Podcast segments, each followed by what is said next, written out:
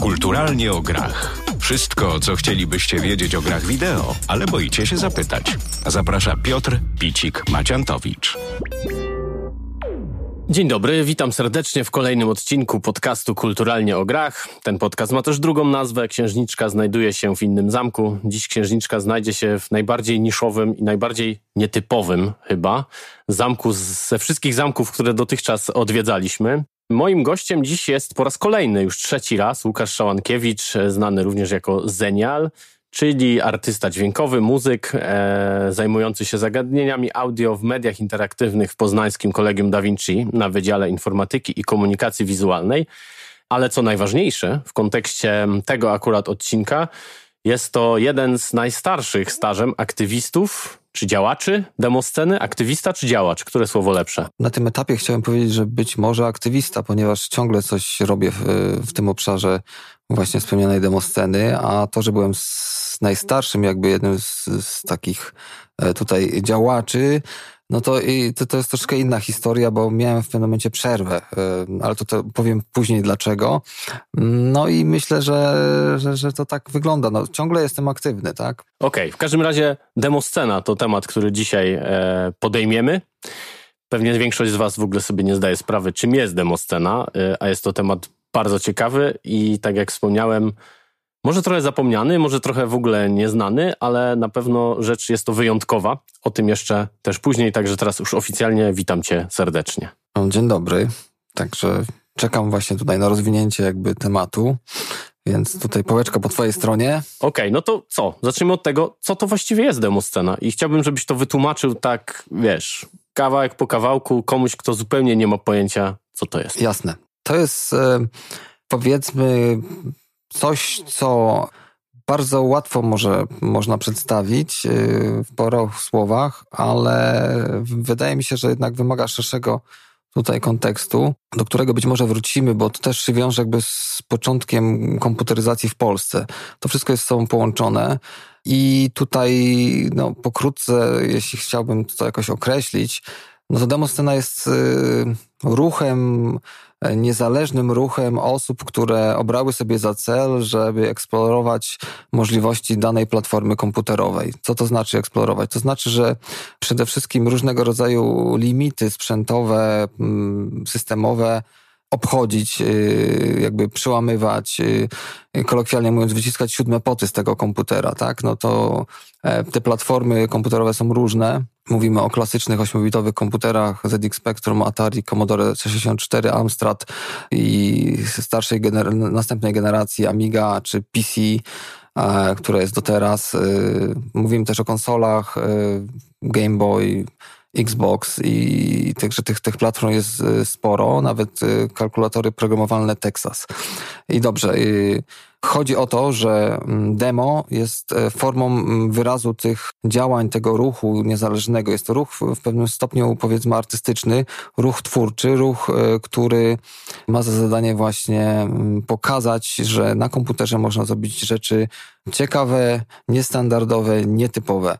Jest to taki jakby challenge, który e, motywuje tych twórców przez lata, żeby wszelkie tutaj limity, bariery, granice przekraczać. O co chodzi? Demo jest zbiorem działań e, tejże grupy osób w formie demonstracji. Od tego jest, co słowo się wzięło. Czyli jakby składową tego wszystkiego jest e, nieinteraktywny pokaz przekazu pewnego rodzaju audiowizualnego złożenia efektów e, programistycznych, dźwiękowych i graficznych w jedną całość i Tutaj e, tematyka tego jest taka, żeby pokazywać właśnie te możliwości danej platformy komputerowej. E, szkopuł e, jest taki, że to wszystko jest liczone w czasie rzeczywistym. To nie są animacje. To może wyglądać jak animacja dla kogoś z boku, to może wyglądać dla kogoś nieznajomego z tematem jako klip, e, jakiś po prostu audiowizualny ale to jest wszystko tak e, skonstruowane, że kod, który za to odpowiada, liczy wszystko w czasie rzeczywistym, czyli e, mamy do czynienia ze sztuką, która się pojawia tu i teraz e, i nie jest ona jakby co prawda interaktywna, ale ma to do siebie, że potrafi nieźle zaskoczyć i zrobić spore wrażenie, kiedy widzimy, że w jakiejś tam objętości którą mamy, czyli na przykład tam, nie wiem, jak aktualnie się ma e, taka, ta, taka zasada, że wszystko się pokazuje w jak najmniejszej objętości plików, czyli możemy widzieć te pokazy i zawężamy, zawężamy, zawężamy je do na przykład 4 kilobajtów. Czyli mamy 4 kilobajtowy plik, od, odpalamy go i nagle widzimy na żywo audiowizualny jakby audiowizualną prezentację, która jest liczona w czasie rzeczywistym. Ma w, ma w tym dźwięk, ma w tym obraz i jest, jest kompletnie programowalna, więc to robi kolosalne wrażenie, a jeśli schodzimy jeszcze niżej, no to okazuje się, że może być już nawet 32 bajty taka um, akcja. Już wchodzimy w mikro i dalej tam jest dźwięk i dalej jest e, jakiś program i to jest na przykład na jakiejś innej platformie niż na, na, na komputerze osobistym, gdzie na PC, gdzie teoretycznie jest e, możliwość większa działania, ale możemy widzieć e, takie rzeczy na przykład na Atari starym 8-bitowym, no i tutaj, że tak powiem, mm, możemy mieć oczy jak z anime lub mangi, bo to jest naprawdę wyczyn. No, wspomniałeś o tej wielkości tych plików. Czy to jest tak, że się ludzie prześcigają, żeby robić jak najmniejsze na przykład? Znaczy teraz, y, jak ostatnio tak mm, rozmawialiśmy w swoim gronie, co teraz jest tutaj na demoscenie takim poważnym, że tak się wyrażę, mm, działaniem, to jest właśnie wejście w ten świat w cudzysłowie mikrodziałań, czyli e, tworzenia w jak najmniejszej objętości co do, nie objętości, tylko co do e, wartości plików, czyli jak najmniejsza objętość plika, pliku e, wykonywanego, tak, jak należejsze, tak. Tutaj troszkę się zapętliłem, ale przekaz jest taki, że no, te 4 kilobajty jest takim teraz standardem Czyli e, wszystko, co w 4 kilobajtach na demoscenie jest teraz tym czymś, tak? No to jest taki wyznacznik, który e, zauważyłem, że no, staje się coraz bardziej popularny, bo te dema oczywiście nie mają limitu ograniczeń i, i demo samo w sobie jakby y, może być y, zaprogramowane w, w, różnych językach programowania, od klasycznego assemblera poprzez y, użycie aktualnych silników do tworzenia gier jak Unreal Engine czy Unity, bo to też się robi. Może mieć też wartość mniejszą, na przykład 64 KB, wtedy wchodzi coś takiego jak, jak, jak definicja intra, czyli to jest taki introduction do pokazu, to się wzięło akurat z przeszłości i to też do tego wrócimy. W każdym razie od 64 KB w dół to definiujemy te działania jako działania związane z wyrazem intra. To są jakby takie introduction, krótkie rzeczy, które kiedyś miały swoje znaczenie i tak mówię, tak, przejdziemy do tego. E, a zapytamy. demo ma szerszy jakby aspekt tutaj e, wielowymiarowy. Także tutaj te wszystkie kwestie, tak jak powiedziałem, i to jest bardzo ważne, że są nieinteraktywne w swojej formie, a cała demoscena jest społecznością, która wiąże tych twórców i wokół tej społeczności to całe, to całe community, które jest, e, ma za zadanie e, właśnie współdziałać ze sobą, rywalizować, e, jakby wewnętrznie. Tak wspomniałeś na początku, że to jest działalność być może trochę zapomniana, może jakaś w jakiś tam sposób e, hermetyczna. Zgadzam się, zapomniana może nie jest, tylko ona jest jakby tak przyspawana przez samą działalność demosceny, ponieważ która przez swoją hermetyczność, e, niedbałość od PR, no, zamknęła się na, jakby na, na, na to, co się dzieje w sferze teraz obecnej, czyli generalnie korzysta z tych wszystkich E, social mediów i tak dalej, ale nie wychodzi poza i grupa docelowa jest właściwie tylko i wyłącznie w tym środowisku. Poza tym jest y, bardzo niski dopływ, e, że tak powiem, świeżej krwi, ponieważ kiedyś. Do tego jeszcze wrócimy za chwilę, o tej społeczności, bo, to jest, łatwiej, bo to jest w ogóle. Kiedyś to było, teraz już nie jest. E, o tej społeczności w ogóle chciałbym jeszcze potem trochę szerzej to, bo to jest też bardzo ciekawa rzecz w kontekście ludzi, którzy to w ogóle robią, dlaczego i tak mhm. dalej, ale to za chwilę, żebyśmy nie zgubili wątku tego, czym ta demoscena jakby jest y, z perspektywy człowieka, który patrzy na produkt finalny tego, powiedzmy, czyli na te dema. Bardzo ważne jest to, co powiedziałeś, że to są faktycznie programy przede wszystkim, a nie animacje. To nie są pliki wideo, to nie są pliki muzyczne, tylko to są programy, które działają w czasie rzeczywistym.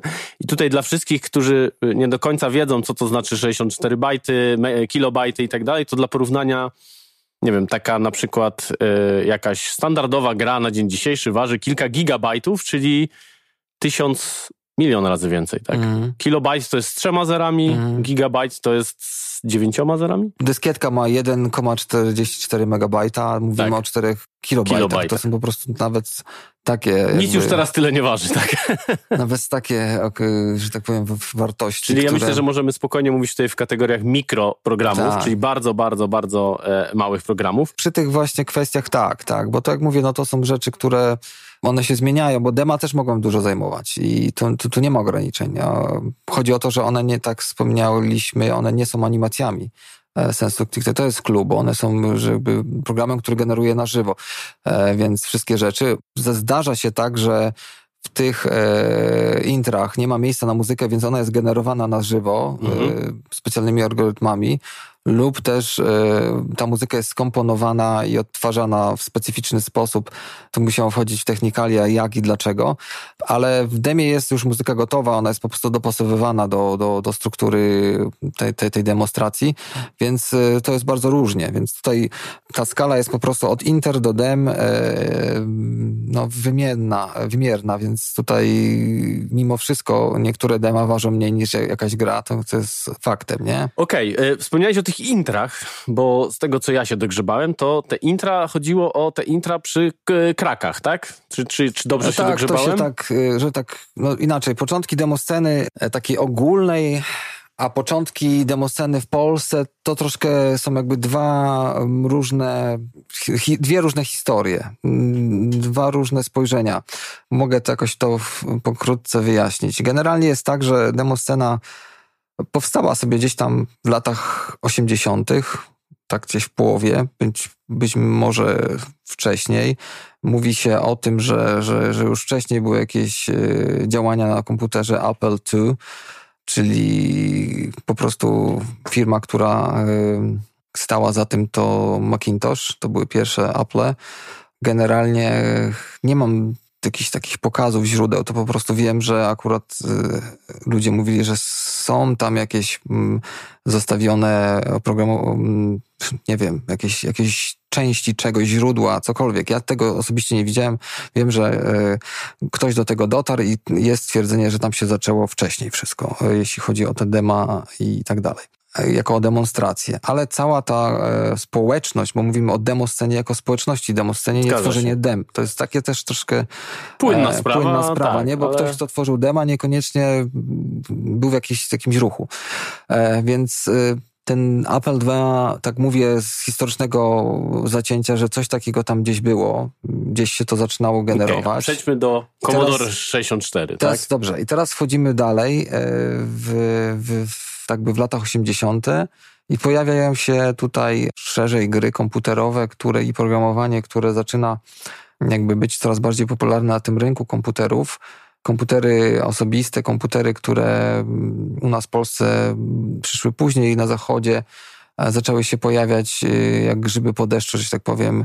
I te grono ludzi, które no, jakby były odbiorcami, to oczywiście się zafascynowało światem gier, więc y, zapotrzebowanie na to było dosyć spore, jeśli chodzi o, te- komputery, tak? bo to było coś nowego, to było coś specyficznego i też oczywiście pojawiła się też jakby druga sfera, czyli ludzi, ludzi którzy te gry jakby po prostu krakowali, czyli łamali, Łamali, no omijali właśnie. zabezpieczenia. Bo E, Warto by było powiedzieć, czym właściwie są kraki, tak? Czyli Tak, tak. specjalne oprogramowanie, dzięki któremu e, w sposób, no myślę, że możemy powiedzieć to po imieniu, nielegalny można było używać, tak? Dzięki tym... No tak, to tym wtedy krakom. w, tym, w, tym, w tych czasach gry były zabezpieczone, żeby po prostu te prawa e, do twórczości no, były przy twórcach i też, żeby można było je sprzedawać. To, jest, to, to, było, to było wiadome, tak? No więc e, ludzie odpowiedzialni za krakowanie, czyli za omijanie zabezpieczeń, zaczęli tworzyć też w pewnym momencie coś w rodzaju takich e, właśnie Wizytówek? wizytówek, e, taki, takiego swojego ID, które em, przy odpaleniu danego programu gry, to nie musiały być oczywiście gry, mogły być inne programy użytkowe, ale przeważnie były gry, bo to był jednak y, największy zapalnik rynkowy.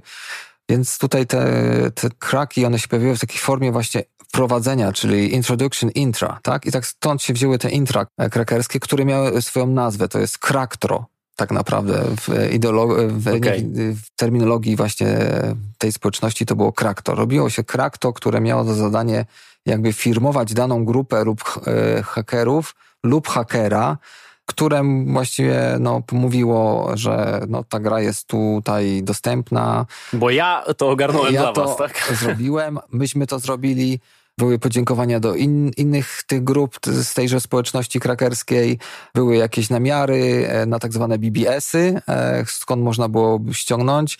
To były takie pierwsze jakby BBS, jest Bulletin Board System, to takie pierwsze serwery, z którymi można było się po, połączyć modemowo i ściągać te rzeczy na zachodzie. U, do, u nas to dopiero bardzo późno, późno do- dotarło. Także była jakaś skrzynka pocztowa, oczywiście w zależności od grupy hakerskiej to, i od jej siły to były różnego rodzaju namiary w tym intrze, tak? Nie podawano nazwisk oczywiście i normalnych adresów. No tak. W każdym bądź razie tutaj em, no to było dosyć, że tak e, powiem, e, działanie, które no jakby też miało taki oddźwięk, oprócz tego, że oni w jakiś tam sposób na tym zarabiali, bo, bo te gry były nielegalne, to też e, szły w jakiś taki szary obiekt, to też była spora grupa osób, która robiło to dla wyzwania, że po prostu tą grę można było z, e, czy dane oprogramowanie po prostu złamać. I tutaj wchodziła tak zwana kultura darów, czyli coś w rodzaju ro- cyfrowego Robin Hooda, łamie, daje, daje biednym, bo nie, nie wszyscy to robili dla pieniędzy. Więc y, to było robione z różnych pobudek, w zależności od grupy krakerskiej. Także to, to po prostu em, dla odbiorcy było strasznie niejasne, no bo nikt się tym do końca w tym nie interesował. No, to, to trzeba byłoby wtedy być w tym środowisku lub wiedzieć, która grupa robi to dlaczego jak, i jakie ma cele i tak dalej. No więc to jest jakby zupełnie inna przestrzeń. No ale dobrze, no generalnie są te intra, w tych intrach zaczęły się pojawiać też e, trainery, czyli żeby przyciągnąć bardziej ludzi, tak? No bo w wielu grach, o zależności od typu, były różnego rodzaju em, wyzwania. No i na przykład w grach platformowych trainer odpowiadał to, że się miało nieśmiertelność, yy, można było przechodzić levele, przeskakiwać yy, i tak dalej. Teraz to się nazywa cheaty po prostu. A, No tak, Ale to no. było trochę inne wtedy, bo to był Cheaty też specjalny by- program jakby, który się Tak, cheaty uruchamiało. też y, zazwyczaj były cheaty, czy tam kody, e, które twórcy dawali, czy to wypływały później po premierze, czy były w instrukcjach. Tak, no to były implementowane w grę jakby, Już a były, trainer to tak, było ale coś trainer osobny, były osobny Osobno program. jeszcze Tak, ekstra, tak, bo tak. cheat mógł być, nie wiem, dać trzy życia, trainer dało ci nieśmiertelność, albo w ogóle nie było tego, więc trainer e, potrafił tutaj e, nieźle namieszać. No i tych, tych e, rzeczy było wiele. W każdym bądź razie to intro w jakiś tam sposób, ono się zmieniało w swojej formie, tak? On, no, od, od prostego ekranu, bo tam pamiętam, że chyba Pierwsze takie źródła, które mamy, przynajmniej ja mam, to jest 82 rok i to są właśnie Kraktra, em, takie splash screeny, to są takie pojedyncze screeny, to są z komputera Apple II właśnie. I one miały, to była taka klasyczna wizytówka, haker czy grupa hakerska zrobiła to i tyle, a potem są już intra, które w zależności od innej platformy e, zaczęły e, bardziej być rozwinięte. I pojawiały się jakieś e, proste efekty dźwiękowo-animacyjne. Zazwyczaj ta animacja właśnie, tak mówię, no była, była programowalna, czyli to, to nie była klasyczna animacja. I to był taki jej najczęstszym tutaj y, motywem, który wiele osób, być może kto słuchał, może pamięta, to były takie scrolle, czyli takie logotypy latające z góry na dół. Tak, tak, tak. tak. Taką charakterystyczną ośmiobitową muzyczką do tak, tego. lub czcionką odpowiednio Tak. dobraną i tam były te wszystkie informacje na temat gry, twórców i tak dalej. I te intra, e, one w tym momencie mm, no, zbiły się tymi charakterami, tak? I one nagle zaczęły i tu nikt nie wie tak naprawdę, kiedy to się stało. Przynajmniej ja do końca nie mogę tego namierzyć, bo to są różne drogi. Yy, Nagle stały się jakimiś takimi oddzielnymi programami, bo te kraki można było i w grze zobaczyć, i, czy kraktra, przepraszam, i, i, lub na zewnątrz. Czasem był taki plik dołączony po prostu do gry osobno. Nie musiał, nie musiał się odpalać, gra już była złamana. I nagle te osobne kraktra zaczęły się rozrastać. Te grupy, które no, tworzyły to, zaczęły jakby tworzyć tą część bardziej, to, to powiedzmy, e, artystyczną, robiąc tego intra większe, a potem nagle robiąc takie demonstracje i w jakimś momencie gdzieś tu kliknęło i nagle się zaczęły robić kompletnie zupełnie inne społeczności, odpowiedzialne tylko za właśnie pokazywanie tych e, swoich możliwości w kontekście dem, tak? Dem, intr i innych tam e, swoich produkcji. Więc e, z tej crack sceny, z tej sceny takiej warezowej, to się tak nazywa, od software do... Tak, tak, tak. W pewnym momencie się oddzieliła ta grupa, która stała się grupą, że tak powiem, artystyczną, i stworzyła zupełnie inną społeczność, która miała za cel już nic, nie miała za cel łamania łamania, gier, tak, tak? ale miała, celem było przejście dalej, e, pokazywanie możliwości danej platformy na wyższym poziomie, tak? Albo udowadnianie twórcom platformy, że można że można zrobić więcej. z różnych powodów. I to jest jedna jakby tutaj kwestia. Druga kwestia to jest silna społeczność, która się wytworzyła wśród tej grupy, bo grupa krajerska jest bardzo herme- to jest totalnie grupa niszowa, która ma ograniczony zasięg, z, ponieważ jest grupą w jakiś tam sposób no, nielegalną, tak? Więc tutaj i spotkania, i te wszystkie rzeczy, no to e, nie tworzyły e, silnej społeczności, tak? Tutaj nie tworzyły się jakieś wielkie, mm, mm, że tak powiem, konsolidacje, przyjaźnie i tak dalej, bo ci ludzie się najczęściej nie spotykali, oni mieli kontakty przez BBS-y, jak mieli jakieś swoje, mm, że tak powiem, w cudzysłowie imprezy, to były to bardzo tajne imprezy.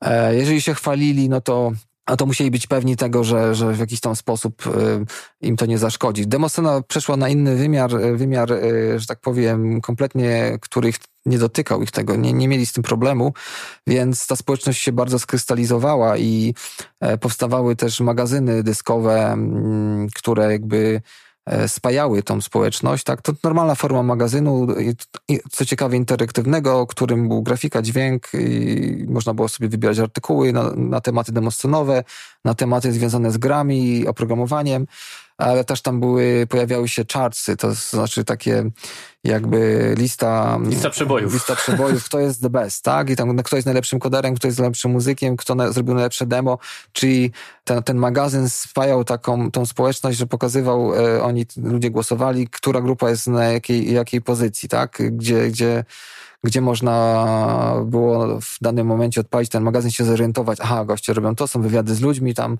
Także to było bardzo ważne. Druga sprawa to były copy parties, które się pojawiły też w tym okresie już w latach 80., potem się rozszerzyły w lata 90. coraz bardziej.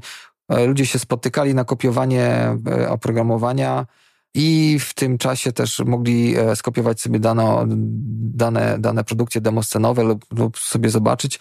I te party z takiego spotkania nerdów um, zmieniło się na party demoscenowe, które już skupiło się tylko na demoscenie, na kopiowaniu, jeśli już, to tych demoscenowych produkcji, ale generalnie na całym konkursie wystawiania danej, e, danej jakby tutaj produkcji od grupy lub, nie wiem, osobnego członka.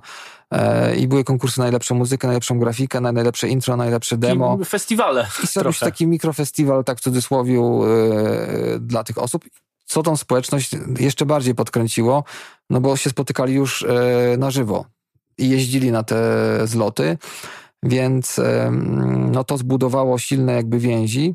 I to jest ta różnica między Kraksceną, gdzie nie, nie ma czegoś takiego i, i właściwie nie było w, na taką skalę.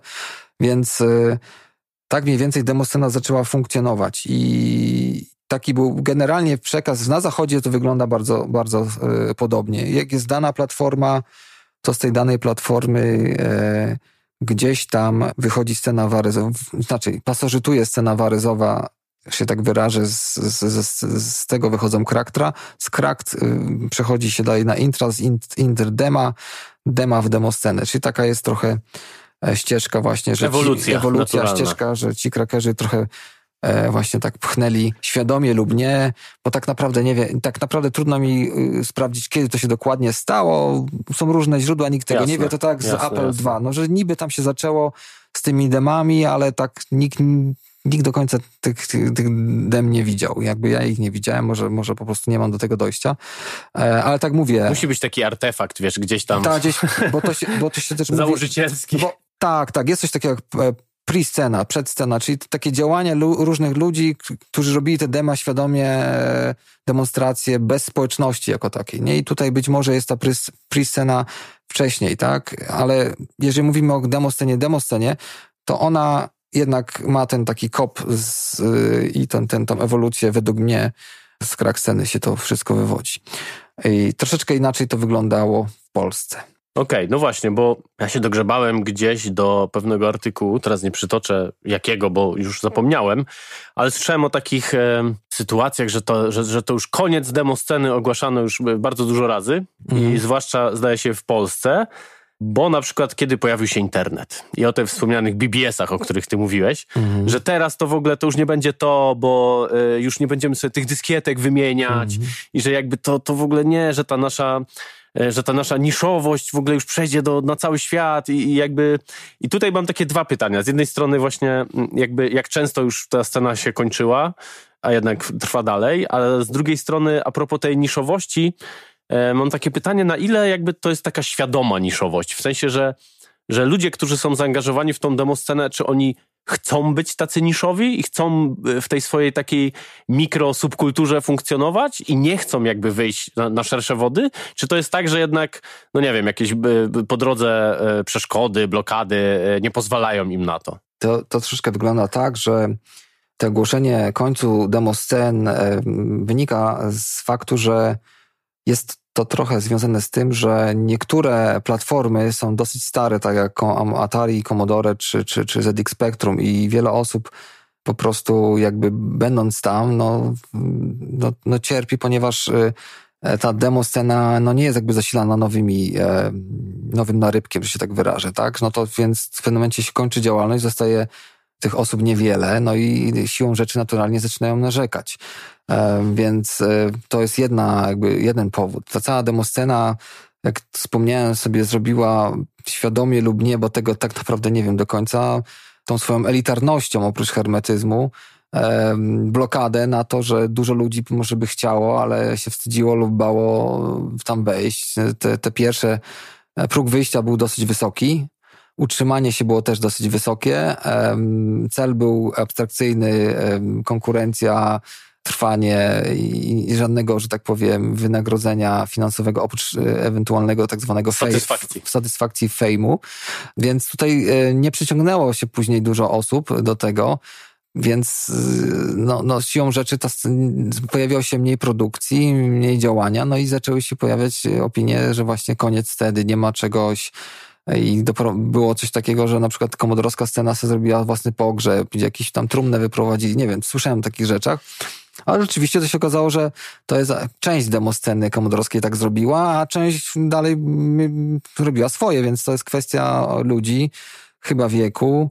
I ta hermetyzacja um, zrobiła dwie rzeczy. Pierwsza rzecz to zakonserwowała wiele osób, łącznie ze mną, to tak jakby właśnie trzymanie się jednolitego standardu, nie wiem, spowodowało, że, że, że ludzie są, tak? To jedna sprawa. Więc ona nie umarła w jakimś stopniu. Druga kwestia to właśnie to, co wspomniałem wiele razy. Stało się to, że nie mamy za wielu nowych ludzi, więc e, siłą rzeczy ona nie jest tak prężna, jak powinna być.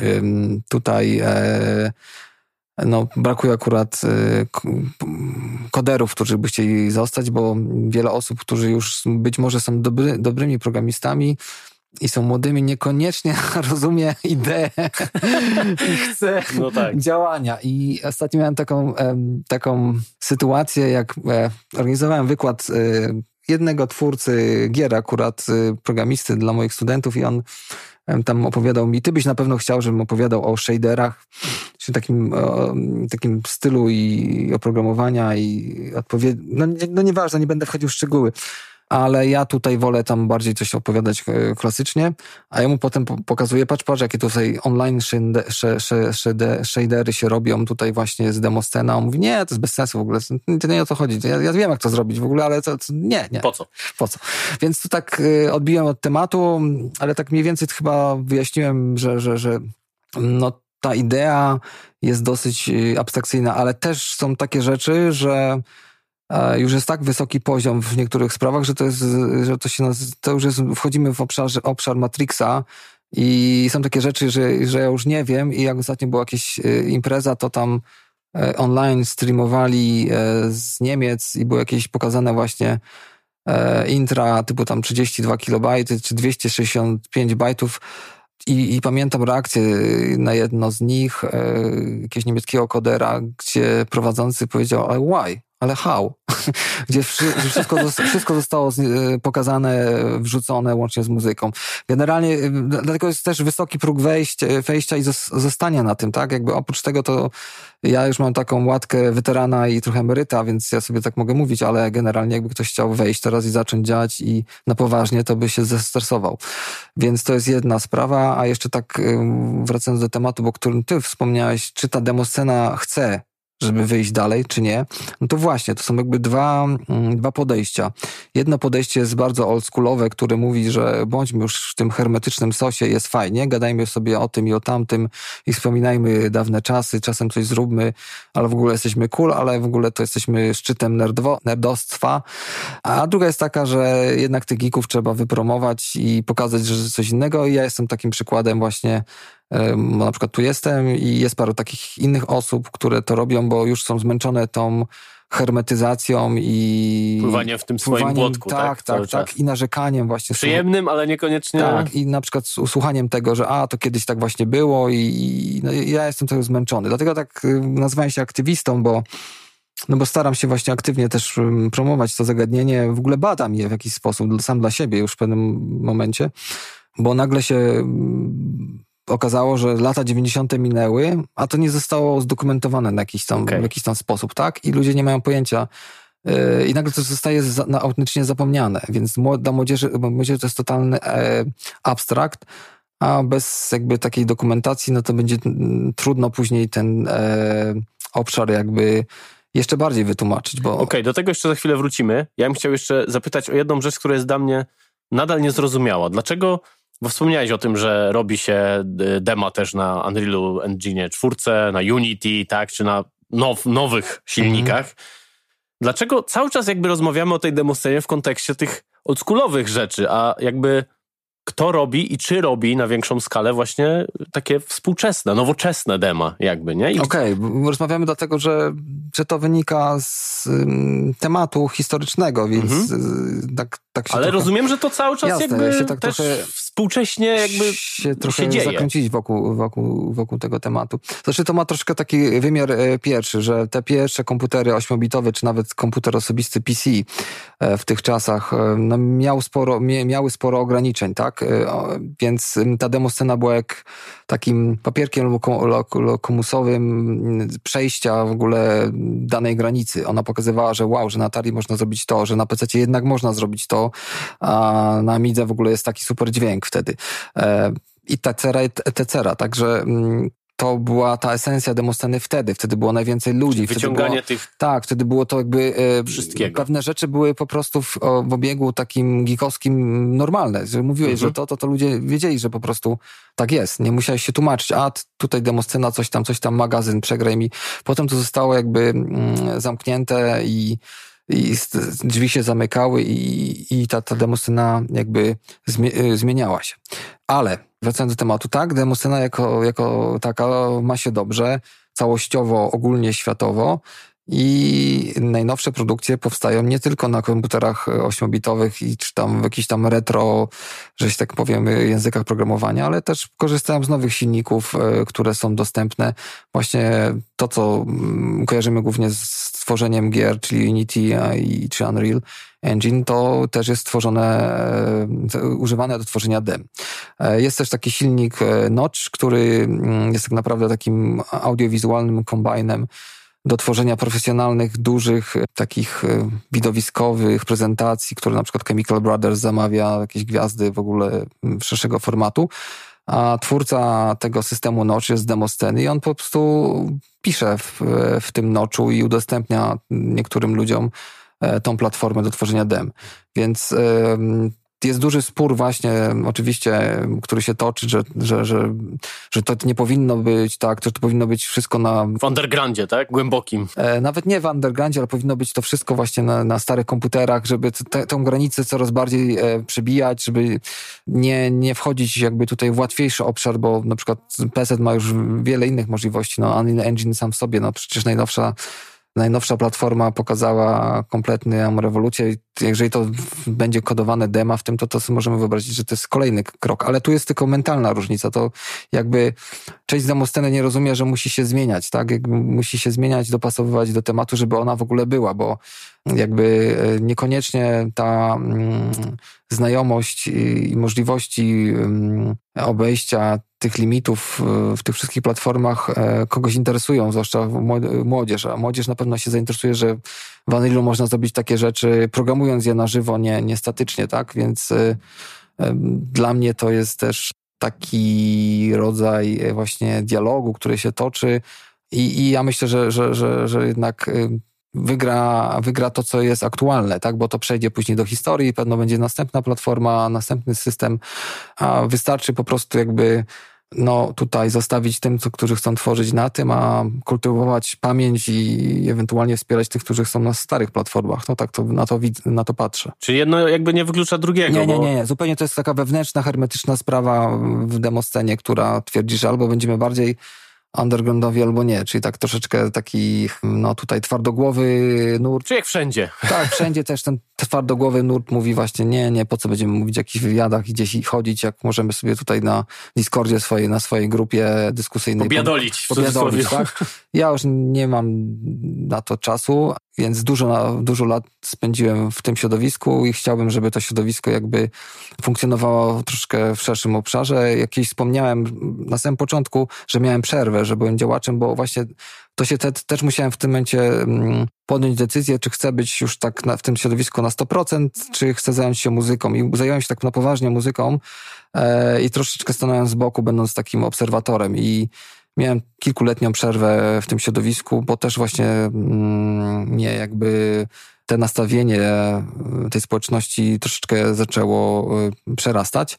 E, no ale potem wróciłem, bo to jednak się z takich rzeczy nie wraca, jeśli się wyrasta jakieś z nastolatkiem i, i się zakłada struktury takiej społeczności, no to jednak jest się silnie jakby związanym. I jestem do tej pory już jakby tutaj aktywnie powiązany z wieloma procesami w tym obszarze. Także no, no, no tak to wygląda z mojej strony w tym momencie, więc jakiś, jakiś jeszcze wątek możemy poruszyć tutaj. Tak, ja mam jeszcze jedną e, bardzo ważną rzecz, e, która trochę mnie w ogóle jakby skatalizowała do tego, żeby ciebie tu w ogóle zaprosić, bo jakiś czas temu, e, tak powiem, świat obiegła informacja o tym, że właśnie demoscena najpierw w Finlandii, a potem w Niemczech została wpisana na listę niematerialnego dziedzictwa kulturowego UNESCO. To jest wielki krok. No i właśnie, chciałem zapytać, jak wielki jest to krok dla samej demosceny, ale też bardziej globalnie, jak wielki jest to krok dla jakby świata cyfrowego, bo z tego, co, e, co wiem, no to to jest pierwsza rzecz z, tego, z tej cyfrowej kultury, która została wpisana na listę dziedzictwa kulturowego w ogóle. I jakby jaki to e, może mieć wpływ e, na, na, na świat cyfrowy i na postrzeganie bardziej tego świata cyfrowego przez, ten, przez tych ludzi, dla których świat cyfrowy to była właśnie tam a jakieś dyskietki, a jakieś gry, a jakieś coś tam.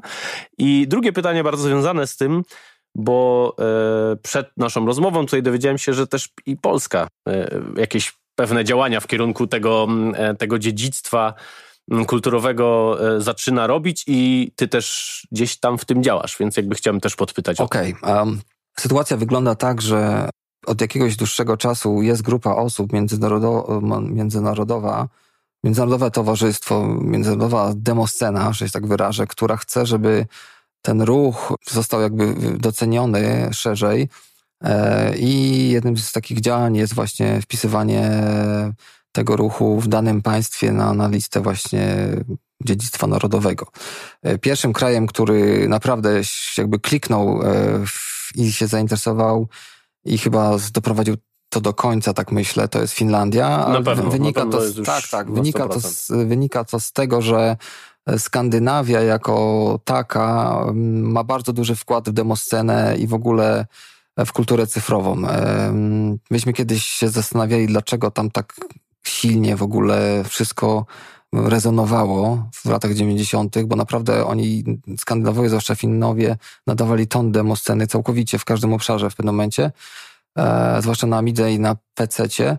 I doszliśmy do wniosku takiego, że chyba chodzi o klimat, że ci ludzie naprawdę tam mieli ciężkie zimy i siedzą w domach, siedzą tak, w domu, się nudzą. Bo, bo naprawdę nie mogliśmy zrozumieć e, fenomenu tego, tego kraju w tym kontekście. No, a w każdym bądź razie, no, jeśli mamy taki kraj, który ma mm, tego typu osiągnięcia i ci ludzie, którzy mm, dorastają, wchodzą w różnego rodzaju e, struktury, zostają mm, częściej w jakichś tam branżach IT, no gdzieś tam w pewnym momencie już wtedy byli zaawansowani i mieli dobry, że tak się wyrażę, skills, to e, ten level ich, e, ta, ten poziom na pewno do tej pory jest, rezonuje i mają, zebrali sobie grupę osób, która na pewno zwylobbowała dobrze w rządzie fińskim, bo nie, nie, nie, nie, nie orientuję się doskonale w procedurze, jak to przechodzi, e, ale musieli, musiało to być zostać docenione, musiało zostać to w jakiś sposób e, przeprowadzone sprawnie i tak Finlandia tutaj poczyniła pierwszy krok, więc to jest takie, taki dzwonek, że coś się zaczyna dziać. I teraz Niemcy, akurat w, Nie w Niemcy są bardziej skomplikowaną tutaj historią, ponieważ e, to jeden z, landów od jakby niemieckich e, to poparł. Mm, wynika chyba to z tego, że polityka jest taka autonomiczna tych landów i chyba globalnie to musi jakoś y, dłużej zejść. Więc jeden z landów to poparł, przeszedł, jakby to jest drugi sygnał.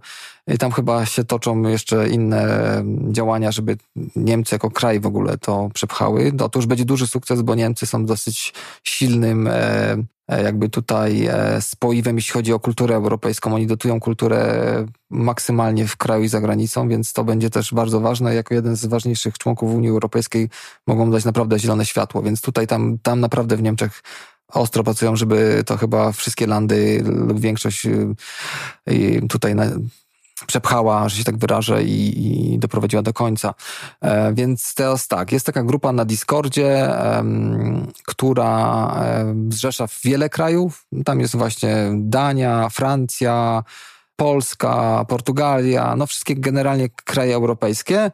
E, są jakieś kraje, które tam zauważyłem są bardziej egzotyczne, gdzie ta demoscena jakoś tak jest, ale no generalnie tych krajów jest kilka naście, e, z tym, że tak, taka, taki rdzeń to są właśnie tak Węgry, Polska, e, Niemcy, Francja, no cała Skandynawia, Portugalia, Hiszpania, no generalnie Europa, tak? I na, tam jest w każdym tym kanale odpowiedzialnym za swój kraj jest kilkanaście osób, które pracują e, nad wnioskiem lub też zbierają informacje mm, na temat demosceny, żeby w umiejętny sposób przekazać ludziom odpowiedzialnym za mm, weryfikację tego wniosku i akceptację, z czym to się je. No ja jestem w takiej grupie akurat całkiem od niedawna, od paru miesięcy, e, grupie, która roboczej, która odpowiada za to, żeby ten wniosek stworzyć. Ja na tym wniosku jakby nie pracuję, nie ja go będę składał. E, ja pracuję nad całą jakby taką otoczką historyczną i merytoryczną tego zagadnienia, żeby e, ono miało ręce i nogi w takim kontekście, jak ktoś ten wniosek ocenia, to... Poczuł podstawę dlaczego, tak? Tak, tak że to nie jest, nie jest to hermetyczny, z palca gdzieś tam. hermetyczny język, znaczy to się wszystko zaczyna dziać, ja dopiero jakby tutaj um, odpalam swoje, um, swoje jakby kontakty i swoją sferę sprawdzam, więc jakby tutaj posiłkuję się tam y, swoimi jakby swoją wiedzą i, i, i, też zaportuję ten wniosek, więc jakby ja go nie będę składał najprawdopodobniej, więc to, to, jest, to, to będzie inna osoba, e, inna osoba to wymyśliła, inna osoba to koordynuje. Jest jeszcze parę innych osób, które mm, to próbuje jakby związać. Moja rola jest taka dodatkowa, ale też y, ja jestem tam adminem na, na, na, jednej grupie na Facebooku i prowadzimy takie mikrobadania nad, nad, nad społecznością, więc tego trochę jest. No i nie wiem, zobaczymy jak ten wniosek powstanie. On, on nam idzie długo, widzę, że to idzie długo. Zostanie złożony, zobaczymy czy się uda i tyle. No dużym u nas jest nacisk na to, że tu mogę zdradzić wątek tajemnicy, chyba to nie jest jakiś trudny wątek klasyczny, że, że spore połączenie game devu z demosceną, więc tutaj... No właśnie to było moje kolejne pytanie, okay. no bo jednak to jest podcast o kulturze gier. Tak. Ta demoscena gdzieś, jak już tutaj e, doszliśmy do tego, trochę wywodzi się z gier, a może złamania tych gier, ale jednak gier. No ale jak to jest teraz? Czy ludzie e, z demosceny pracują w branży, czy dalej siedzą w tym, mm, znaczy, nazwaliśmy sobie tutaj Większość ludzi z, demo, z demosceny, znaczy, znaczy jest coś takiego, w w tym wniosku jest lista sygnatariuszy, mm, którą e, osoba Oksywia Angelo tworzy. Jest tam kilkanaście osób, e, które pokazuje, że ludzie z demosceny no, wyszli tak bardziej na taki obszar transgraniczny, że pracują w różnych branżach z jakimś tam sukcesem. No i tam jest tych osób bardzo wiele kilkanaście.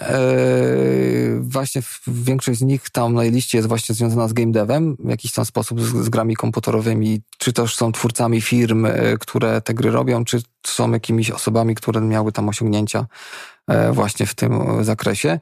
Sporo osób jest też właśnie mm, game devie jako takim, gdzieś tam po prostu pracuje przy grach, przy produkcjach. Sporo jest w, po prostu w branży IT, więc jakby niedale, niedaleko padło jabłko od jabłoni, gdzieś tam są zawsze w tym, tym komputerowym obszarze.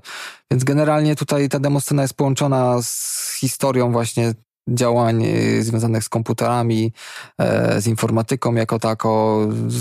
Mniej więcej oni znaleźli przystań w wielu tych takich tutaj e, branżach, zwłaszcza w, w branży gier komputerowych jest sporo ludzi z demosceny, tak? Bo te skille, które czyli ten poziom, który nabrali e, w, czasie, nie wiem, egzystowania w tym obszarze, no pod tym mi pomagał, nie wiem, robili dobre grafiki, e, potrafili zrobić dobrą muzykę, tak, i tutaj tych Albo przykładów... potrafili to połączyć w jedno, nie? Potrafili to połączyć, są dobrymi programistami, tak, łatwiej im było potem do, ze sztuczną inteligencją działać y, w grach i tak dalej, no tego jest y, tutaj y, trochę spora dawka i musielibyśmy poświęcić jakby trochę więcej czasu, żeby powiedzieć kto i kto i kto działał, dlaczego i co robił i jak to się je, z czym. No ale tak, y, demoscena jest takim przyczółkiem game debu, ponieważ jak były gry, to dema no, były, że tak powiem, w tym samym czasie, kiedy na przykład nasza scena game devowa się pojawiała, to gry, gry już były, dema były.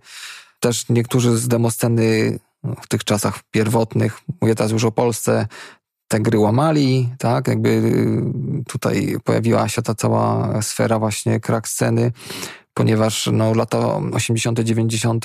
to był u nas y, raczej raj, bo nie było ustawy antypirackiej i to było legalne po prostu. Tak, ja pamiętam właśnie, że ja może nie lata 80., ale w latach 90., jak grałem, to sobie nie zdawałem sprawy, że to są kraki. Ja myślałem, że to jest jakby elementarna część gry po prostu, że, to, że te właśnie grafiki, to wszystko się pojawia przed grą, bo, bo tak, nie? No tak, wiesz, y, tak troszkę odbiję od tematu, ale na początku mi się przypomniało, że mówiłem o historii, że to wszystko też związane z historią, w jakiś sposób tam komputeryzacji. No jak patrzymy na rynek polski, to musimy sobie z, zobrazować to, że na zachodzie, jak już wspomniałem, były BBS-y, były komputery osobiste już wcześniej, już były ten rynek gier ośmiobitowych był po prostu zawalony nimi, a w Polsce bardzo wolno to wszystko wchodziło, bo było embargo.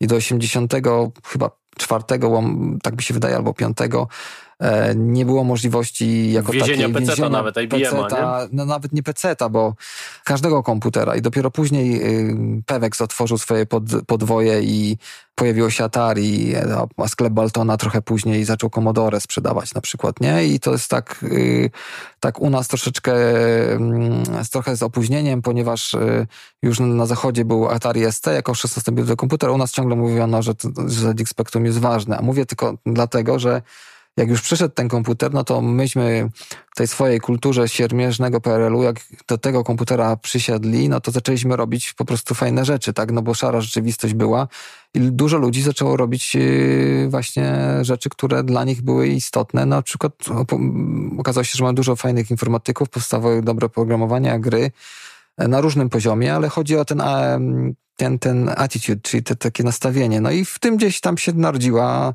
u nas demoscena, tak? U nas demoscena miała troszkę inny przebieg niż w zależności od platformy, tak? To, to, to troszkę inaczej to było na Commodore, trochę inaczej na Atari, a jeszcze inaczej na PC. Te, te początki były zupełnie inne, więc tutaj też jest inaczej. Okej, okay, bo y, myślę, że o jednej rzeczy ważnej nie powiedzieliśmy, czyli gdzie można obejrzeć sobie wytwory eee, demosceny? Oj, to jest, y, nie jest to skomplikowane, bo jest taki um, portal Pownet, gdzie wszystko jest e, Demon Zoo i Pownet, gdzie wszystkie dema są i wszystkie informacje zgrupowane. Każda platforma ma swoje fora internetowe, spectri.pl, to jest chyba na przykład, wszystko można tam z ZX Spectrum, Komodorowcy mają swoją bazę danych, Atari ma swoją bazę danych i swo, swoje fora, Amiga ma swoje fora, także to tak samo z PC. No generalnie jest grupa dyskusyjna na Facebooku demoscena.pl. Ja jestem adminem, tak ktoś przyjdzie i powie, że chce tam być, no to ja go przyjmę.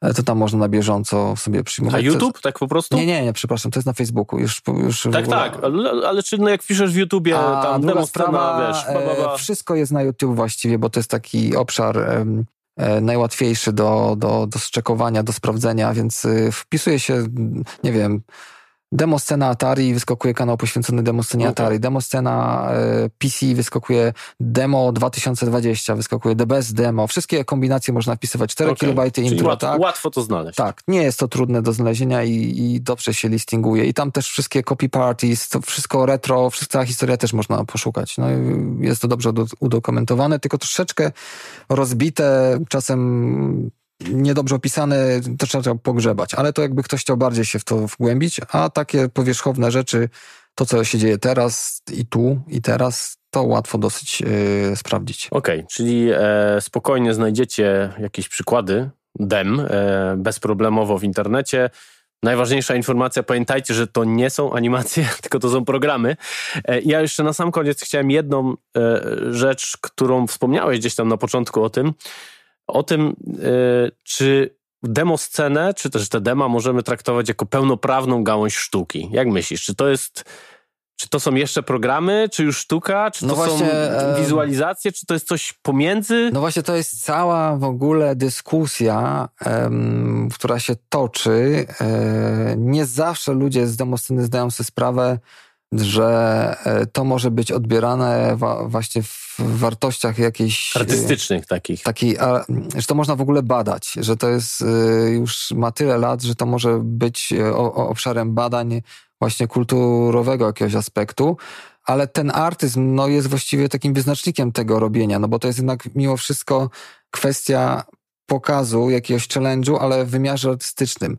Problem z tym, że niekoniecznie ten wymiar e, ma jakiś przekaz, taki wiesz, e, ujmujący, który mówi coś, jak ktoś no siada. No jasne, ale tak, tak wiesz, niektóre sztuki wizualne też nie jasne, mają jakby jasne, przekazu. Jasne, nie? tylko że um, sztuka współczesna czasem działa już tylko i wyłącznie na, z kontekstem, tak? Że masz mhm. kontekst opisany, że czasem coś jest bardziej no tak. opisane niż yy, tak, tak, coś tak. wynika z czegoś. Banany jakieś tam gdzieś e, zrywane no, ze ścian. Na tak. przykład i potem masz Białe tylko kontekst, opis. I tak dalej. Jest to, jest, to, jest, to, jest to zmienne. I teraz demoscena niekoniecznie ma taki opis, znaczy on, ona samo przez się jakoś tak z siebie nie opisuje, nie definiuje się jakoś e, szerzej, że e, może być to jakaś sztuka współczesna, może tak. Ona jest sztuką aktualną tu i teraz, y, bo jest od początku, tak? Zasady są po prostu takie same. To wszystko zależy, zależy tak naprawdę od osoby, która to koduje, od tej grup osób, która tworzy to wszystko, bo co demo to jest troszeczkę inna dynamika, inny przekaz, tak? Ale e, jak się trafi na jakiś właśnie z konkretnym przekazem, ładnym, umiejętnie przedstawionym, no to możemy uznać, że, że, że, to jest na przykład jakieś tam z jakimś, jakąś tematyką powiązane, tak? Ale generalnie jest to wszystko ze sfery komputerowej, gdzie ludzie, którzy to tworzą, mają trochę inną świadomość niż są artystami, ale w trochę w innym kontekście, tak? Oni nie są artystami takimi chyba traktują troszeczkę, troszeczkę inaczej ten swój przekaz niż e, klasyczny artysta, tak? który ma jakąś, jakąś wystawę, że on prezentuje, że jest opis, on z tym no jeździ. Tak. To jest wszystko gdzieś w cyfrowej e, bańce. No to taka gałąź sztuki. No ja się spotkałem z takim określeniem, że to jest sztuka komputerowa. Tak. Jakby w ogóle ja, trudno coś innego, tak ja, sobie myślę, ja, co by tu jeszcze można było podciągnąć pod tą nie, sztukę nie, komputerową. Ja nie twierdzę, że to nie jest sztuka komputerowa, po prostu staram się tylko tak y, gdzieś to umiejscowić, y, bo generalnie na pewno jest to część kultury cyfrowej, to 100%. To jest to jedno, jeden wytwór. Jest to wytwór artystyczny, tym, że jak mówimy o demach, tak? Bo cała społeczność troszkę inaczej funkcjonuje. To nie są Tak, tak, nie mówię o tych wytworach tacy. ostatecznych jakby, nie? Tak, tak, tak. To demo jako takie, możemy tak to nazwać, bo cała demo scena ma troszkę inny socjologiczny wymiar. No nie wszyscy tak się poczuwają jako takimi pełnoprawnymi autystami, może nie są. Oni bardziej patrzą to w kontekście rywa, bycia jakąś taką osobą, która przełamuje coś, nie? Takim bardziej geekowskim, nerdowskim Mhm. podjęciu e, bycia artystą niż, niż takim klasycznym, nie? Bo te, wszystko się dzieje, na przykład można tu pojechać na takie party, widzieć te dema, rozmawiać z tymi ludźmi, głosować na te, te rzeczy, ale to jest specjalna terminologia, specjalny język, to jest takie troszkę subkulturowe wycięcie, tak? Jakby, no, No tak, ale z boku, wiesz, może być to e, trudne do, do odebrania, tak? Tak, ale to wiesz, to ja bym porównał na przykład to do e, subkultury graficiarzy, tak? To też jest, jakby jak oni mają swoje dżemy graf, graficiarskie, tak, to tak, zjeżdża no, się no, ekipa i tam no, rozmawiają też no. takim językiem, że nikt tego nie zrozumie, no ale mamy na końcu ten wytwór, Jest tak? to jakiś sposób Dzieło sztuki. sztuka kodowania i sztuka komputerowa, tak, zgadzam się. No, y, szerzej tak yy, patrzyłem, że próbowałem latami zainteresować wiele osób z tej sztuki właśnie takiej bardziej interaktywno, współczesnej, cyfrowej.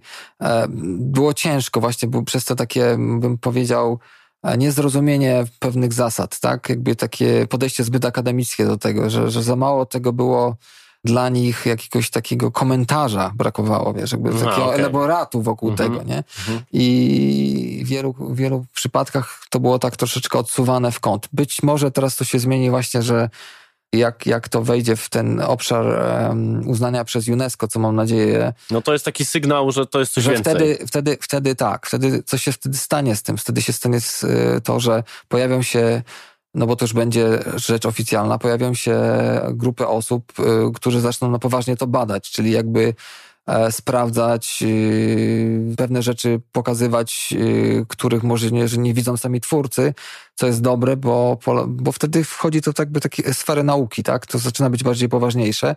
Druga sprawa, pojawiają się pieniądze, gdzie można te, mm, mm, ten dema Pokazać bardziej po pokazać prostu. w formie Mhm. właśnie jakichś tam imprez, które mogą Ja tych myślę, ludzi że, przyciągnąć. ja myślę, że ten podcast zmieni wszystko. To jest game changer dla całej sceny. Nie, no to oczywiście e, pół żartem, pół serio. Także to, to będzie i na pewno można prowadzić badania, e, czyli dany artysta na przykład może się skupić, ten artysta, programista na tym, że on już nie robi tego hobbystycznie, czy, bo to jest wszystko hobbystyczne, nikt na tym nie zarabia. To w ogóle trzeba już na samym początku powiedzieć. I on nagle ma czas na to i on pewien schemat przełamuje, albo jest jakiś zdolnym młodym programistą i on się tylko tym interesuje i można mu, nie wiem, pomóc mu w tym temacie, wtedy też on jakby tutaj zyska. No generalnie to może wrzucić ten, ten, ten obszar na, na inny, inny poziom i, i zupełnie inaczej świat na to popatrzy. Także w kulturze cyfrowej może być to silny, silny, silny jakiś tam wydźwięk yy, i będzie rozbrzmiało bardzo długo. Miejmy nadzieję, że tak się stanie. E, Ja nie ukrywam, że to jest temat dla mnie bardzo fascynujący i że to właśnie tak długo się dzieje i, i żyje i ludzie wciąż to robią i wreszcie dotarliśmy do czasu, kiedy ktoś to wreszcie docenia, tak? Tak szerzej. Bo ja jak robiłem research do tego, jak wpiszesz sobie w Google'ach demo scena, to dostaniesz na dzień dobry 20 artykułów o tym, że została wpisana na listę UNESCO w Finlandii, ale właściwie ani trochę artykułu o tym, czym właściwie jest ta demo scena. Ale y, już przynajmniej jest pierwszy krok poczyniony. Myślę, że na tym e, możemy zakończyć, ale zakończymy ten odcinek nietypowo. Mieliśmy zacząć od tego, ale zakończymy muzyką. Ponieważ, e, tak jak ciebie zapowiadałem, jesteś również muzykiem, który również zdaje się w demach tą muzykę tworzył. Powiedz, cóż to jest za muzyka, jak jest tworzona i jak jest wydawana, bo to jest Znaczy- bardzo ciekawe. Znaczy to jest tak troszkę, że akurat em, jestem muzykiem wywodzącym się z demosceny i tam stawiałem pierwsze kroki na oprogramowaniu, które wtedy było dostępne. Potem jakby tu moim w czasie się to wszystko pozmieniało. E, ale chcę powiedzieć, że to, co teraz leciało, czy niedawno mieliśmy okazję usłyszeć, y, to jest to y, dyskietka, która zawiera jakby kompilację mojej grupy muzycznej Palsekam z lat 90. I ten, ten utwór, który tam leciał, to jest utwór mojego autorstwa, właśnie z 9 chyba 7 roku. E, Generalnie on mieści się na dyskietce wraz z paroma innymi, tak? E, Więc to jest taki, taki tutaj e, zamysł, że odświeżamy po latach z takim wydawnictwem Pionierska Records. Wydajemy po prostu kilka dyskie, kilkanaście dyskietek z tymi modułami dla ludzi, którzy kolekcjonują tego typu rzeczy. Jest też cyfrowa platforma, gdzie można to odsłuchać na Bandcampie, czyli pionierskarecords.bandcamp.com i też sobie ściągnąć, y, jeżeli ktoś będzie chciał, to musiałby się ze mną skontaktować, ja taki kod mu dam, ale to jest takie coś, y, takie działanie trochę reanimujące starą demoscenę, mówiącym, że kiedyś na dyskietce można było sobie coś wysłać. Tych dyskietek jest mało, zawiera muzyka, okupują ją kolekcjonerzy, ale tak jak mówię, no, cyfrowa platforma służy do tego, że można odgrzebać i odsłuchać to, co kiedyś archiwalne. Więc e, ta grupa była aktywna na, na demo scenie PC, bo ja jestem właśnie głównie z demo sceny PC DOS. Kiedyś byłem na Atari jeszcze przez chwilę, 8-bitowym e, i postanowiliśmy ją pokazać światu ponownie, że, że taka muzyka była tworzona w latach 90. Może to nie jest specyficzne brzmienie, ale na pewno ciekawe i też mm, myślę, że da takie zielone światło niektórym, którzy zobaczą, że pewne patenty w muzyce już były zrobione i można było na dyskietce usłyszeć, e, jeśli chodzi o elektronice, niż teraz.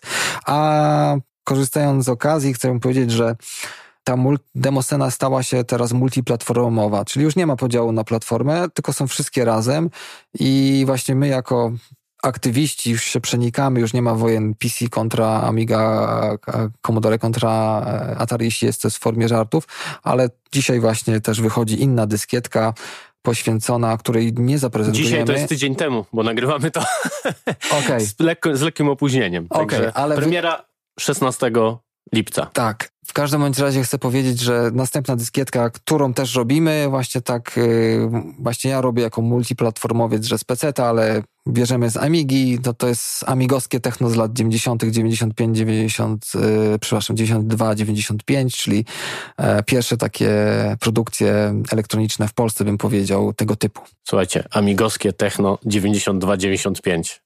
No nic bardziej undergroundowego w tym roku nie usłyszycie. Także Chyba zapraszamy nic. do odsłuchu Pionierska Records band, na Bandcampie. Tam to tak, możecie tak. sprawdzić, e, zakupić, e, pobierać.